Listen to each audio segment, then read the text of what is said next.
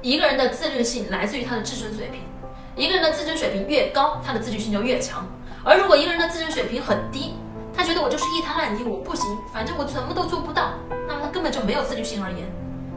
现在回忆一下，我们每天在家里面教育孩子啊，是在帮他建立好自尊水平呢，还是在不断的打击他的自尊水平？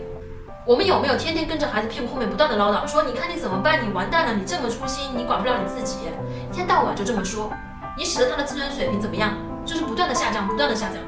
孩子不断的被你催眠，孩子到最后有个妈妈在耳边不断的唠叨，不断的催眠，孩子都会相信说，嗯，我就是一个没有自律水平的人，我是一个管不住我自己的人，所以呢，他一旦有空间有时间，他就会跑去玩手机。